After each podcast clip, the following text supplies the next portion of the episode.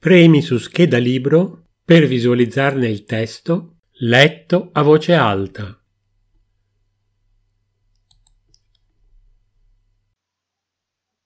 Desiati Mario, Mare di zucchero. Avventura, emozioni, storia, intercultura, romanzi di formazione, storie di ragazzi dagli 11 anni. Erwin è nato nella terra delle aquile, l'Albania. Da una vita si sente circondato da muri invisibili, a scuola, a casa, per strada.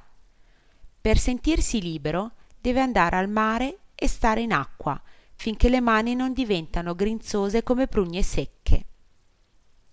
Luca vive in un piccolo paese nei pressi di Bari, ma si sente lontano anni luce dai suoi genitori e dai suoi coetanei. Crede a tutto, persino ai miracoli e ai santi venuti dal mare. Su un taccuino appunta le storie sempre diverse che inventa.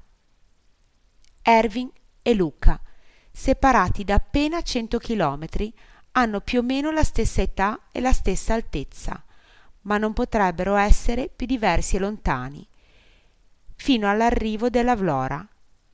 In un giorno d'estate del 1991 una grande nave che sa ancora di zucchero approda alle coste italiane con 20.000 albanesi a bordo, tutti spinti da un sogno di libertà.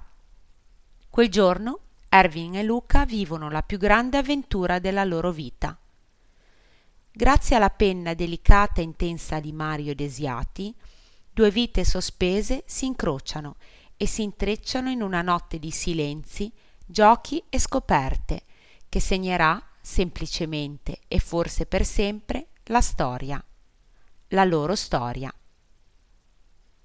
Questo libro è stato letto da bambini di tutte le classi della scuola media Colombo di Genova durante l'ora alternativa alla religione, durante l'anno scolastico 2016-2017 grazie alle iniziative e al coordinamento dell'insegnante Maria Agostini.